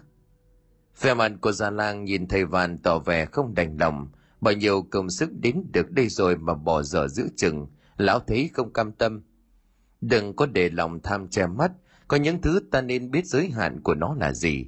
Nếu như già làng thích thì cứ việc đi tìm. Thầy cho chúng tôi sẽ nhường ông thất. Của nhà ông thất, chúng tôi sẽ quay trở về. Giả tính sao thì tính mà nhiều năm nay ta vẫn luôn tìm kiếm, bây giờ nó ở ngay trước mắt mà ta bỏ dở quay về, ta không cam lòng. Vậy chúng ta chia tay ở đây đi. Bảo trọng, chúc già làng may mắn. Thầy vạn chắp tay hướng về già làng a moi nói rồi rồi nói với đệ tử quay về. Chiều bỗng nhiên khịt mũi quay về phía sau, có động tác giống như nói chuyện với ai đó. Một lát sau nói với già làng, theo tôi thì ông nên quay lại cùng sư phụ đi, nơi này có vấn đề hồn ma cô gái kia cũng nói với tôi rằng khu vực này sắp sửa có biến động lớn. Chẳng rõ là gì nhưng cô ta dặn dò là cực kỳ nguy hiểm nếu như ở gần nơi này. Tiền bạc quý thật nhưng mà mạng sống còn quan trọng hơn già làng à chết đi rồi thì tiền bạc cũng chả làm gì được đâu. Cậu đừng có nhiều lời, ta đã quyết định ở lại, sợ thì cứ việc quay lại, đừng có nhiều lời thuyết phục ta vô ích. Thầy vạn và đệ tử liền quay về chiều nhìn về phía ma nữ xinh đẹp sau lưng khẽ thì thào. Lần này thì có vẻ như thầy vạn cũng nhận ra được điểm khác thường. Nhưng ông cũng tin hồn ma này nói thật, giống như lời mà triều thuật lại lúc trước. Cô đường có đi cùng chúng tôi không? Hồn ma lắc đầu giọng buồn bã. Xương cốt ta sớm bị chôn vùi mất tích trong trận sập núi trước đó rồi. Hiện tại với ta bây giờ ước nguyện lớn nhất là được siêu thoát, không phải chịu cảnh lang thang vất vưởng như thế này nữa ta muốn quên đi những tháng ngày đau khổ. Người có cách nào không? Có. Triệu công tử trả lời về tình bơ. Cách gì? Hãy đi theo ta. Hàng ngày ta sẽ cho tiểu thư ăn ngon mặc đẹp. Ta sẽ học chơi đàn để tiểu thư hát cho ta nghe. Lúc đó lại sợ tiểu thư chẳng muốn siêu thoát nữa, mà lại muốn ở bên cạnh ta mãi mà thôi. Công tử thật khéo đùa. Ta đâu có ngốc mà đi theo công tử nhìn công tử chiêu hoa ghẹo nguyệt suốt ngày chả bó bẩn mắt ta thêm. Thôi không rông dài nữa, hai thầy trò công tử hãy rời khỏi nơi này đi, kẻo không kịp nữa. Ngọn núi quanh khu rừng này sắp sửa bị sập xuống lần nữa. Chẳng biết có phải do pháp trận bị hai tin kia động tay chân không, mà ta cảm thấy thực sự nơi này bây giờ rất nguy hiểm, không thể ở lại lâu. Bỗng nhiên mặt đất dưới chân bỗng nhiên rung lắc dữ dội thầy vạn và triều cũng cảm thấy hốt hoảng lùi ngay lại. Mà đất hai người đang đứng bỗng nhiên tách ra làm hai, để lại một cái hố sâu hoắm giống như ai đó, dùng một thanh kiếm khổng lồ bổ ra làm đôi vậy. Đúng lúc này, già làng a moi bất ngờ lấy đà từ trên này miệng hố nhảy thật mạnh qua bên kia, rồi chạy về khu rừng, mà kề hai người đang đứng nhìn theo. Thầy vạn lắc đầu lẩm bẩm, tham lam. Chiều thì thảo ngu dốt có tiền nhưng không giữ được mạng thì ai tiêu? Miệng hố dường như càng ngày càng rộng ra, chỉ trong chớp mắt đã phân chia làm hai nửa, bởi một cái hố sâu thẳm thẳm. Đã đá bên trên rơi xuống, những cây cổ thụ to khổng lồ đến hàng chục người ôm cũng bị rơi xuống, giống như nơi này đang chuẩn bị hứng chịu một trận động đất cực mạnh. Hồn mà cô gái hét lên phía triệu, hãy nhanh ra khỏi nơi này, đi thẳng về hướng tây nam theo những chỗ mà ta đã đánh dấu là thoát ra ngoài nhanh lên ta còn vài việc muốn giải quyết với kẻ vừa mới đến. Giữa ta với công tử nếu hữu duyên thì sẽ sớm gặp lại. Theo chiếc nhẫn đang đèo trên tay đưa cho ta giúp ta dứt bỏ đoạn ân oán này. Triệu lập tức cùng với thầy Vạn làm theo, vừa chạy khỏi thì mặt đất chỗ hai người vừa đứng bỗng nhiên sụp xuống, rồi lan rộng ra làm cho hai thầy trò sợ tái mặt, không dám quay đầu nhìn lại phía sau, mà chỉ chạy về hướng Tây Nam, theo hướng mà hồn ma cô gái đã nói. Vừa ra đến ngoài thì dường như cả ngọn núi này đã biến thành bình địa, một ngọn núi khổng lồ toàn những cây gỗ cổ thụ bỗng chốc như biến mất. Thật đáng sợ, Triệu và sư phụ nhìn mà trố hết cả mắt ra, thầm cảm ơn hồn ma thần dữ của đã kịp thời cảnh báo, giúp hai người thoát khỏi đại nạn này. Thầy ơi, thầy có biết tại sao cô ta lại cứu chúng ta không? Triệu nhìn về phía trước xuất thần lầm bầm hỏi thầy Vạn. Trong lời nói cũng có vẻ buồn bã. Đây là lần đầu tiên một kẻ nhăn nhở như Triệu chân nhân có thái độ như vậy cho nên thầy Vạn an ủi. Có lẽ do còn có sức hút gì đó đặc biệt với các cô nương hoặc giả như con đẹp trai thật. Con không nói đùa mà. Thầy Vạn ngẫm nghĩ rồi bảo, Ta không nhầm thì giữa cô nương này và ngay kẻ mới xuất hiện, đặc biệt là tên mắt hí kia, ta có cảm giác giữa lão ta và cô gái này có liên quan. Chiếc nhẫn mà con đeo lấy được của thằng Đạo cũng chính là vật tà khí, nuôi dưỡng bằng huyết tinh và linh hồn. Lẽ nào... Triệu cũng ngỡ người ra dường như cũng phát hiện ra điểm khác thường. Đúng, từ khi con đeo cái nhẫn dường như toàn gặp chuyện đen đổi, hết bị lão ba hưng đấm cho tím mắt, giờ vẫn chưa khỏi, lại gặp ngay người con thích mà tiếc là cô ta đã chết rồi. Thôi tốt nhất là vật quy nguyên chủ thế cho lành. Ý ta không phải là như vậy, mà là kẻ chôn cây nhẫn dưới cây huyết ngải nuôi dưỡng nó bằng máu huyết, tinh khí những 20 năm, mục đích chính là cái kho báu đã bị mất tích kia. Quả thần tâm cơ của kẻ này vô cùng đáng sợ. Ta tự thẹn không bằng, khôn ngoan không lại với rời, giao nhân nào gặp quả nấy mà thôi. Bên trong pháp trận đào bị rơi xuống vực sâu, dường như bị thương khá nặng, chỉ có điều đạo may mắn rơi trúng một cành cây chìa ra, cho nên treo mắc lơ lửng bên trên, tránh đường đất đá chôn vùi. Nhưng gã cũng đã trọng thương, lúc này đất tỉnh đang tìm cách xoay sở muốn đi xuống bên dưới đất. Một lúc lâu sau thì đạo bò được xuống, nhìn quanh quần không thấy sư phụ đâu gã cất tiếng gọi. Sư phụ người ở đâu? Lúc này ngay vị trí dưới chân gã có tiếng động, một bàn tay đang thò lên vẫy vẫy, dường như có cả tiếng kêu kêu yếu ớt phát ra từ đó. Gần như cơ thể người này đã bị chôn vùi gần hết. Gã tập tính bước lại phía người này, sau đó kiếm một hòn đá thật lớn, nện liên tục đến khi bàn tay kia không còn cử động nữa mới thôi.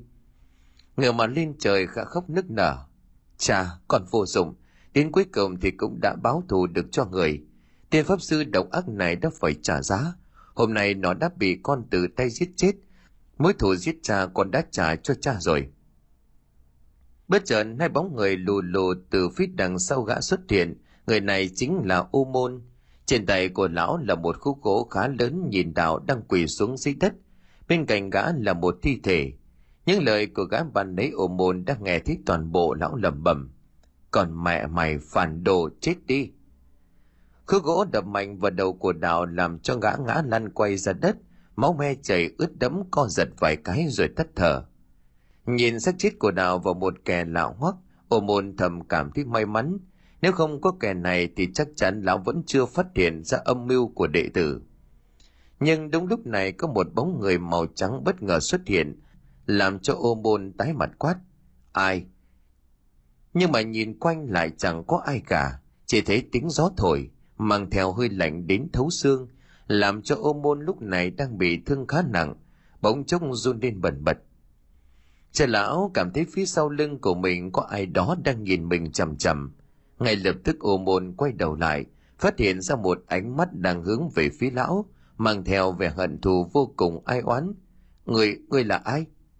Không nhận ra hả? Chờ cái bóng trắng này rơi chiếc nhẫn mà triều công tử đưa cho lúc trước lên mặt của mình, ngắm nhìn nó. Vừa nhìn thấy chiếc nhẫn ô môn giật mình kinh hãi, đây chính là vật mà lão ta đã dùng để chấn điểm cây huyết ngài nhà lão tư. Tại sao cô lại có nó? Theo như ta biết được thì đây là vật mà các pháp sư hay dùng để chấn điểm, nhất là những kẻ luyện pháp thuật đen. Nó cũng là cách ngắn nhất để tăng công pháp của chính mình, hấp thụ tinh hoa máu huyết của người khác để tăng thực lực của bản thân mình lên, thật sự quá bị ổi và hèn hạ. Nói xong, bóng người màu trắng này liếc mắt về phía ô môn tiếp tục nói. Chỉ có điều hôm nay nó rơi vào tay của ta rồi. Nếu ta hủy chiếc nhẫn này đi thì sao nhỉ? Liệu pháp lực của chủ nhân nó có theo chiếc nhẫn này mà tiêu tán đi không? Hồn ma xinh đẹp này vừa nói vừa cười. Nếu mà có triệu chân nhân ở đây, chắc chắn sẽ là đảo điên hồn phách. Nhưng khi rơi vào tay của ô môn thì giống như là một điều đáng sợ ngay lập tức lão nhìn đau lao đến muốn cướp lại.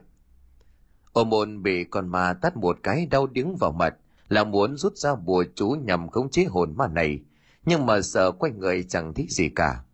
Ô môn đại sự, có phải người muốn tìm những thứ này không? Hồn ma xinh đẹp giữa những thứ của ô môn đựng trong một cái túi mà lão vẫn đeo trên người. Cô cô là ai? Ta là ai sao? Ta là người mà ngươi đã giết hại hơn một trăm năm trước đó. nghiến rằng nghiến lợi hồn ma này liền biến mất sau đó lập tức xuất hiện phía sau u môn rồi bay vòng ra trước mặt của lão Ngươi có nhớ của cải mà ngươi cướp đoạt được của nhà lão A Từng làng Hạ Vĩ rồi đem chôn vùi ở ngọn núi này không? Ta chính là vật bồi táng mà ngươi đã lừa ta để chôn sống cùng với đống của cải đó. Không ngờ phải không? Đừng, tôi xin cô đừng phá hủy chiếc nhẫn, đừng! Nhưng tất cả đã muộn, chiếc nhẫn trên tay hồn ma kia bỗng vỡ vụn, biến thành bột mịn.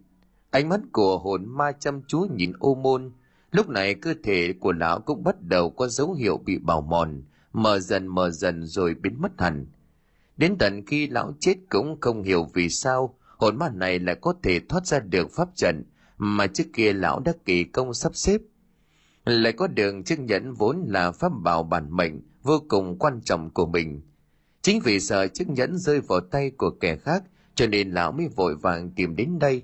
Tiền thể quay lại tìm kho báu mà năm xưa đã chôn xuống.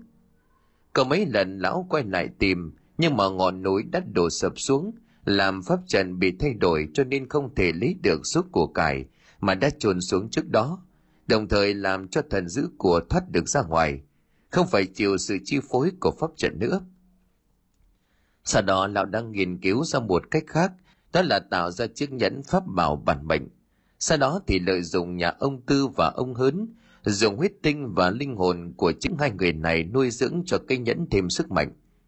Đời có cơ hội sẽ quay lại lấy kho báu, đúng là một công đôi việc. Chỉ có điều là mọi việc làm của ô môn đều bị hai thầy trò nhà triệu công tử phá hỏng hết lần này đến lần khác. Thật sự đến chết lão cũng không hiểu vì sao mình chết, thậm chí còn chưa nhìn thấy mặt kẻ thù. Có lẽ đây là pháp sư mạnh mẽ nhất nhưng cũng là đen đủi nhất. Triệu công tử lúc này quay đầu nhìn về phía ngọn núi khẽ thì thào. Cô đường bảo chồng nhé, nhất định triệu chân nhân sẽ quay lại tìm cô. Hồn ma bé bỏng xinh đẹp đáng yêu à. Ta hứa sẽ không tiểu vào người cô nương đâu.